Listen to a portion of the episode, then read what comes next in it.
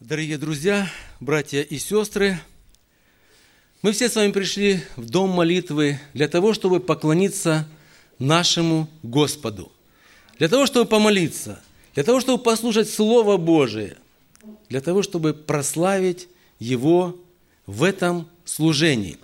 И мы с вами с самого начала уже слышали как бы тон, который был задан нашему служению. Это то, что я или мы все, верующие люди, мы счастливые люди.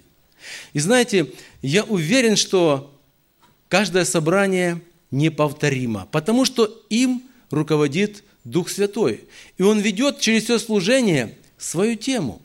И сегодня я хотел бы то же самое говорить о том, что человек, который пришел к Богу, это человек счастливый. Как много сегодня людей в этом мире – и в этой жизни ищут счастья. Но часто, в основном, ищут счастье там, где его нельзя найти. Я читал недавно один рассказ за одного человека. Это было во время золотой лихорадки, век золотой лихорадки. Он услышал, что где-то там в Америке люди добывают золото, становятся богатыми. И он решил, я продам все, что можно, накоплю денег и поеду туда, и заработаю там, найду там золото, для того, чтобы моя семья, мои дети, которые нищенствуют и голодают, моя жена, чтобы они были счастливы. И он так и сделал. Он как мог, что мог, продал, оставил детей без денег, поехал туда в надежде, что он там найдет золото, и в этом будет его счастье. И представляете, когда он приехал туда, добрался в Америку и пришел в те места, он увидел, что там уже все, что можно было взять, забрали. Там нет золота. И у него не было денег уехать назад, не было денег ехать дальше за этими людьми. И он вынужден был остаться в той, в той местности. Он нашел там небольшую хижину, в которой он жил. И он заболел. И его жизнь с каждым днем, с каждым годом, каждым месяцем угасала. Он не имел средств к пропитанию, не имел средств к жизни. И так случилось, что он умер там, вдали от своей семьи, вдали от близких, от родных. И гораздо позже, на то время пришли другие люди, купили эту местность, и они захотели делать там ферму и сказали, нужно эту хижину, где жил этот бедный человек, разрушить. И строители, когда рушили ее, один человек увидал, что там что-то блестит в этих кирпичах. И он сказал хозяину. Хозяин сказал, нет, это ложное золото. Здесь уже много было таких людей, здесь все золото забрали. Но он все-таки взял и отнес это в лабораторию. И когда проверили, оказалось, что золото. И там было очень много золота вот в кирпичах, в кирпичах, с, которой было, э, с которых была сложена хижина, где жил вот этот человек – который умер в нищете. Он жил на богатстве. Как сегодня много людей в этой жизни, в этом мире ищут счастья. Ищут счастья. Люди духовно бедны бывают, и они ищут счастья в этой жизни. Но счастье только в книге Библии, которую мы с вами читаем каждый раз на наших служениях. Господь Иисус Христос принес это счастье. Его учение записано в этой книге Библии, где человек может найти спасение. Я хотел бы, чтобы мы сегодня тоже прочитали место Священного Писания, которое говорит о счастье человека. Иисус Христос однажды сказал замечательную проповедь, которая в Евангелии именуется Нагорной проповедью. И Он говорил, как быть человеку счастливым, или какие люди будут быть счастливыми. я хотел прочитать пятую главу третий. Я хотел прочитать пятую главу, четвертый стих. Здесь написаны такие слова. «Блаженны плачущие, ибо они утешатся». Тема счастья, она очень актуальна в этой жизни. И, как я сказал, многие люди, они ищут счастье. И мы с вами слушали вот песни, мы пели, что «Я счастливый, что верю в Бога». Я счастлив, потому что я верю в Бога. Мы пели, как счастлив я, что я Христа имею. Мы пели песню «Я видел слезы счастья в глазах освобожденных». Вы представляете, вот Христос сказал такие слова. Счастливы те, кто плачет. Представьте себе сейчас, в наше время, э, э, мир этот, который сверкает и улыбается, ему сказать, что счастливый человек тот, который плачет. Мир это не понимает. Иисус Христос сказал, блаженны плачущие, ибо они утешатся. И действительно, как сегодня понимать современному человеку слова Христа, которые он произнес во время своей Нагорной проповеди. И он сказал, что блаженны плачущие. Сегодня люди совсем по-другому понимают плач. И я специально посмотрел э, вот, в современной литературе или там в интернете, э, что же обозначает, э, какую дают характеристику э, людям, которые плачут. Почему люди плачут? Почему? И вы знаете, я прочитал несколько изречений, хотел бы сейчас вам их зачитать. Написано так. Исследование говорит о том, что мы плачем по физиологическим или по эмоциональным причинам. На самом деле плач может играть важную роль в физическом и психологическом здоровье человека. Плач – это эмоциональное расслабление, облегчающее появляемый стресс. Кто-то сказал так, слез не надо стесняться, не надо заставлять детей прекращать рыдать, тоже не следует никогда заставлять людей прекращать плакать. Люди плачут именно столько в различных ситуациях, сколько им необходимо времени для освобождения накопившейся обиды. И кто-то сказал так, плохо тем людям, которые не умеют плакать. Таких людей мало. И способность плакать они обычно теряют в сильных стрессовых ситуациях. Когда вы остаетесь один на один или, один, э, или э, никого нет с вами, то расслабьтесь, вспомните все обиды, что вы в тот момент чувствовали. Затем вспомните, когда вы впервые перестали плакать, ту стрессовую ситуацию, и посмотрите на себя сейчас, к чему привело решение не плакать, к тому, что вы стали грубее и циничнее. Задумайтесь, разве вы хотите всю жизнь носить себе комок обиды? Если нет, то мысленно представьте, как этот комок, где собраны все обиды, потихоньку подкатывается к горлу, и вы начинаете плакать. Вот так люди в этом мире, они говорят о плаче. Они говорят, что в основном люди плачут от обиды, от стрессовых ситуаций и так далее и тому подобное. Можно еще много приводить примеров, что говорится в современном литературном мире о плаче, о тех людях, которые плачут. Но Слово Божие, Иисус Христос, вернее, говорит совсем другое. Он сказал, блаженны плачущие, Христос сказал, блаженны плачущие, ибо они утешатся. Тоже, то есть, он говорит, счастливы плачущие люди. Слово «блаженный» э, в наше время, оно немножко поменяло свой смысл. Э, сейчас называют блаженным человека, который ну, не совсем э, правильно понимает, неадекватный человек, не, не в полном уме человек. Но Иисус Христос имел в виду блаженного человека. Он имел человека счастливого, наполненного счастьем и удачей, не, зави... не, не обязательно получая какие-то подарки, но имея что-то свыше. И поэтому Христос сказал, блаженны плачущие. И древнее, древнее греческое слово «плачущие», э, которое здесь употребил Матфей, оно передает состояние глубокого горя – сильного переживания, которое нельзя скрыть. Ведь бывает так часто в нашей жизни, что мы о чем-то переживаем, но мы это скрываем в себе. Мы как-то это пытаемся подавить в себе и не показывать людям свое переживание. Но согласитесь, что есть в жизни такие ситуации, когда переживание невозможно скрыть.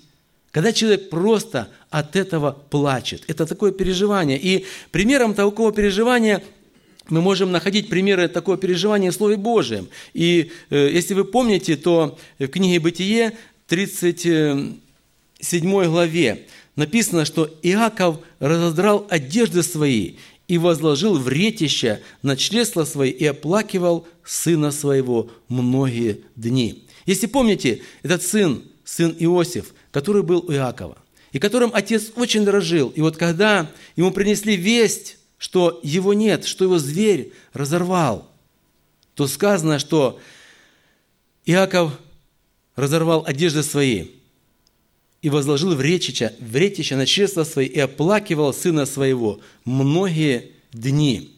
Здесь идет речь о плаче и рыдании о своем сыне. Как можно было тогда Иакову сказать, что он счастлив?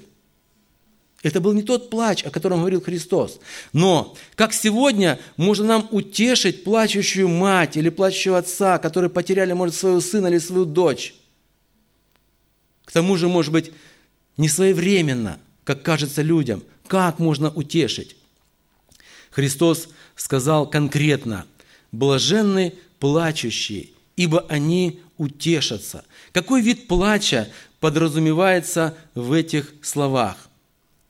И если мы почитаем еще одно место Писания, которое записано э, в послании Иакова, 4 глава, 9 стих, здесь написаны такие слова.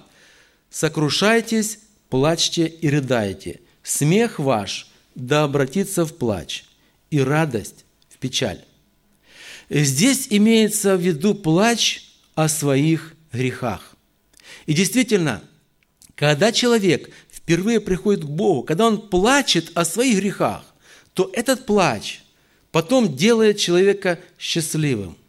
И часто люди, которые приходят к Богу, им задаешь вопрос, о чем вы сожалеете, вот когда вы пришли к Богу, то почти всегда люди говорят, я сожалею о том, что я поздно пришел к Богу, о том, что я поздно начал плакать о своих грехах. Вот блаженные плачущие, блаженны те, которые а, обеспокоены своим духовным состоянием. Я не знаю, может быть, в нашем зале тоже есть люди, у которых ну, душа, может быть, в душе не плачут, но не хотят показать это наружу. Они хотят это выразить, но, может быть, Дух Святой уже на определенное время стучит в ваше сердце, нет в вашем сердце покоя. И, может, вам хочется плакать. Христос сказал о таких людях, что блаженны плачущие, блаженны те люди, которые плачут о своих грехах, ибо они утешатся. Это люди счастливые. И если вы помните первую заповедь, которую сказал Христос, Он сказал, блаженны нищие духом, ибо их есть Царство Небесное. Это те люди, которые сознают свою духовную нищету, свою несостоятель, несостоятельную жизнь перед Богом. Эти люди решают свою участь в вечности – и второе, Христос говорят, говорит, что эти люди, второе заповедь блаженства, Он говорит, что следующее, Он говорит, блажены те, э, которые плачут, ибо они утешатся. И действительно, сегодня очень многие люди, которые когда-то в своей жизни пришли ко Христу, когда-то Дух Святой постучал в их сердце, и они в сокрушении плакали, они стали счастливыми людьми. Это не значит, что они стали иметь очень большое богатство, им стало легче жить, у, у них появилось положение в обществе и так далее и тому подобное, какое-то звание, какая-то ученая степень. Нет. Но эти люди, которые плакали о своих грехах, они стали счастливыми людьми. И я думаю, каждый из вас, который сидит в этом зале, он может вспомнить тот день и тот час, когда Дух Святой сокрушил мое сердце и каждого отдельности из вас – и вы можете себе представить, когда к вам подходит кто-то и говорит, ты грешник, тебе надо покаяться и так далее и тому подобное. Первые мысли у человека какие возникают? Да ты сам какой? Как ты можешь меня обличать и так далее и тому подобное? Но, смотрите, вы все помните ту ситуацию, когда вы не могли сидеть на месте, вы выходили вперед и вы плакали. От чего? Потому что Дух Святой коснулся человека, и человек не может устоять, не может устоять перед Духом Святым. Поэтому Христос сказал – Блаженны плачущие. Это плач и слезы покаяния, слезы обращения к Господу. Поэтому блаженны и счастливы те люди, которые однажды пережили это, однажды оплакали свое духовное состояние и пришли к Богу в молитве покаяния. Но если мы идем за Богом уже долгое время, то мы тоже можем плакать и тоже можем обращаться к Богу. И э, э, апостол Павел сказал однажды так вот об этом плаче. Он сказал, что «Ибо печаль ради Бога производит неизмерное покаяние ко спасению, а печаль мирская производит смерть». Есть два вида печали, есть два вида плача, есть два вида слез. Есть слезы мирские, которые не связаны с покаянием. когда человек может плачет о какой-то утрате и так далее, от обиды, действительно, как вот мы читали, от обиды люди плачут. И они говорят, что тогда становится им легче. Но это только на время. Но человек, который э, пережил слезы и печаль ради Бога, слезы раскаяния в своих грехах, этот человек становится блаженным, он становится счастливым человеком. Апостол Петр, который отрекся от своего Спасителя, помните, горько плакал. Он плакал, это были слезы раскаяния. Он оставил Христа, оставил Его тогда, когда Он очень был нужен Ему, когда Христос нуждался в поддержке, но Петр оставил Его. Я думаю, что очень много было моментов в жизни христианства, когда христианам предлагали отречься от Христа. Слава Богу, что многие люди, многие христиане, они устояли. И сегодня Христос, вернее, слова Христа сегодня то же самое звучат точно так же, имеют тот же самый смысл. Христос сказал, блаженны плачущие. Здесь конкретно имеется в виду плач о своих грехах. И почему не утешатся? Э, еще задолго до пришествия Христа э, пророк Исаия э, писал Э, источник утешения. Он указал источник утешения. Источник утешения тогда, когда люди плачут. И смотрите, мы читаем в книге пророка Исаия, 61 главу, такие слова. «Дух Господа Бога на мне, ибо Господь помазал меня благовествовать нищим, послал меня исцелять сокрушенных сердцем, проповедовать пленным, освобождение и узникам открытие темницы, проповедовать лето Господне благоприятное и день мщения Бога нашего, утешить всех сетующих. Когда-то, когда Иисус Христос пришел на эту землю, по обыкновению своему вошел в синагогу, то Он взял книгу пророка Исаии и прочитал вот эти слова. И сказано там, что глаза всех были устремлены на Него. Почему? Потому что Иисус Христос задел за живое – когда он стал проповедовать и говорить об этом, что вот в этом источник утешения людей, то люди поняли, что как долго они этого ждали, как долго в их сердце была горечь обиды, боль, переживание. И они, когда услышали, что есть исцеление, есть освобождение, есть освобождение узников, то эти люди, сказано, устремили взор на Иисуса Христа. И уверен, что на протяжении многих веков слезы покаяния, они никогда не оставались без внимания Господа нашего Иисуса Христа. И те, которые плачут о своих грехах, никогда не оставались без утешения. И как я сказал, что каждый из нас, он может привести личные примеры, как Бог нас утешал, как в наших слезах было утешение – только лишь от Иисуса Христа. Но только тогда, когда мы плакали о своих грехах, о своих несовершенствах, о том, что, может быть, и нет в моей жизни духовного роста. Иисус Христос говорит об этом, что блаженны или счастливы те люди, которые плачут о своем состоянии и о своих грехах.